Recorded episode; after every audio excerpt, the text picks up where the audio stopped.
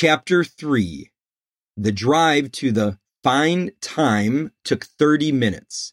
The bar was a drinker's joint. Waitresses and bartenders knew your name, but left you alone to imbibe if that was your pressing desire. Detectives, lawyers, politicians, and judges populated the place. Professional drinkers. 27 stools fronting a three quarter horseshoe bar. 20 tables providing seating if you weren't drinking alone. Nice atmosphere, conducive to curing what ailed you. For a night, anyway. Ray Grandisha sat at the bar. It was after midnight and only about 30 patrons remained. Grandisha knew half of them, and acknowledgments were exchanged. Ramon, the bartender, served Ray his scotch. No words, just facial expressions. Ramon knew when to serve and when to chatter. The look on Ray's face told him no chatter. Plus, news of the double murder had reached the bar an hour earlier. Ray took a sip of his rocks chilled liquid and let it slowly trickle down his throat. Magic elixir. He set his glass down and subconsciously stirred the ice with his finger. Still robotic, he shook a Pall Mall up from the pack and took it with his lips. A battered Zippo completed the task. Lungs inflated, Ray Grandisha was ready to re enter reality. Attached to the bar area, but in a separate room, was the dining area. The kitchen closed at 11:30, but some parties remained. To most, after dinner drinks were considered part of the meal. Ray's current girlfriend, Carol Lombard, was a waitress at the fine time and happened to be serving the others. They were working on a two week relationship. He saw her pass by and tried to catch her attention. She joined him at the bar in the middle of his second scotch. Hi, baby, she said as she sat. Hey, Carol Lombard without the E. Carol took her turn. You're the only person I ever met who uses my full name. Tell me again. Ray played on. I can't believe Carol Lombard is sitting next to me. And how come I don't know who Carol Lombard is? Ray responded, Because you're 30 something. Carol accepted his explanation and relaxed in her chair. I heard about the killings. Is that where you were? Ray was finishing his drink. As he was setting the glass on the bar, he said, Yeah, I was there. Carol turned sideways and stared at him for a few seconds. What happened? Two people were butchered, husband and wife. Carol asked, Drug deal gone bad? Ramon was in the process of serving Ray's third scotch. Once the filled glass was in its proper place, Ray stirred the rocks. I don't think so. It didn't feel like drugs. Carol continued to sit sideways. Robbery? Ray corrected her. You mean burglary? Robbery, burglary, you know what I mean. Their apartment was ransacked, but burglars aren't usually so violent. Then what? Carol persisted. Ray finally turned to face her. I don't know. Ramon approached and spoke for the first time. Last call, Ray. Another hit? Ray drained his glass and said, Yeah, I should. Carol swung back to face the bar. She executed various motions adjusting her uniform. Her final actions involved something to do with the tops of her shoulders. Grandisha caught her movement out of the corner of his eye.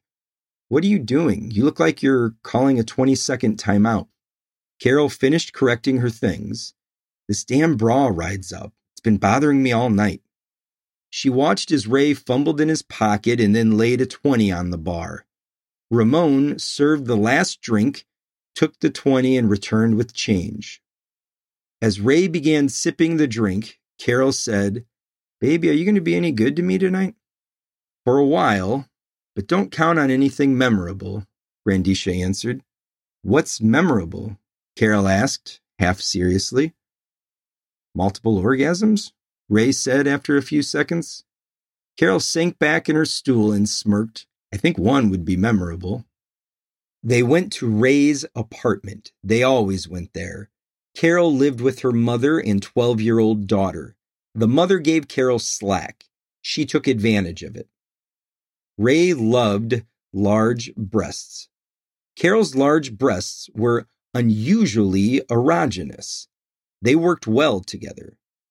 Since both had worked full days and then some, they showered first, then between the sheets. Foreplay lasted all of five minutes, including the trip from the shower to the bed. Ray devoted the entire time to kneading, squeezing, and sucking. He was a bit intoxicated, and his tactile motor skills were slow and exaggerated. Carol found the snail's pace activity to be erotic. She encouraged him to maintain the tempo and to increase the pressure. Her suggestions fell on deaf ears. Somewhere in Ray's mind, a time clock expired. Having enjoyed himself, he turned on his back, assisted Carol to an astride position, inserted himself, and quickly came. As he lay on his back, spent, he noticed Carol still astraddle, gazing at him.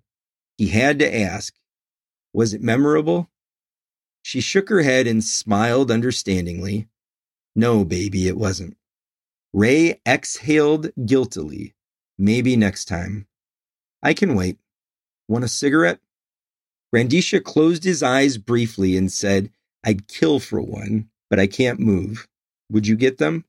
Carol slowly dismounted, found the pack, and tossed them. He fired one up. Ray moved from the center of the mattress and Carol climbed back in. She snuggled against Ray, one large breast covering one of his nipples. What's wrong, baby? You want to talk? As he was stroking her breast with his free hand, Ray said, No, it's work. I just need to get over it. Get over what, baby? Ray said, This feeling I have. What feeling? Ray took a deep breath. He continued stroking Carol's breast. I guess the best way to describe it is goodness and evil. Ray was silent for a few seconds. He knew she was working him. Not because she was curious. She had been around the block enough times to realize that talk was good for the soul. He decided to share his thoughts. I can handle crimes. I know that people rob and rape and murder. I can go to a murder scene, look around, and guess or feel why it happened. I can live with that. People do bad things to other people, but always for a reason. With this hack job tonight, I'm not picking up anything but evil. Can't evil be a reason? Ray asked, You mean like an evil person? Yeah. Sure, but then you have a reason. A bad, mean, evil person, in trouble all his life, mean all of his life. You look at the victim and think, look what this fucking psycho did. This is different. Carol inquired, how can it be different?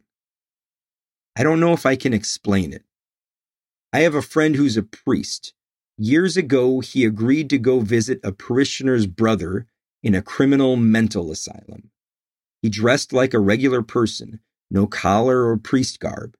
As he was walking down the hallway, some of the patients became upset. Nothing major, but enough that he was asked to leave. He said he felt a damp chill, not directed against him, but what he stood for. Carol responded, Jesus, baby, I didn't know you were religious. I'm not. It's not about religion. It's about that damp chill. Ray had been unconsciously stroking Carol's full, bare breast during the entire time they had been talking. He stopped and rested his hand on his own chest. Aren't you glad you came tonight? Carol smiled, shook her head, and said, I didn't. You did. Ray chuckled. Yeah, well, thanks for everything. Carol propped herself up with her elbow in hand. I'd better be going. Are you going to be okay? Yeah, the conversation helped. Thanks again. Can you spend the night? I'd love to, but my daughter is reaching an age where she asks me questions if I'm not home when she gets up. Plus, I don't want to burn my mom. She's been really good to me. Carol sat up and swung her legs off the bed. Ray watched her dress. When she was ready, he threw on an old robe and walked her to the door. As she strode out, he said, Bye, Carol Lombard, without the E. You're listening to Many Cones by Steve Listina.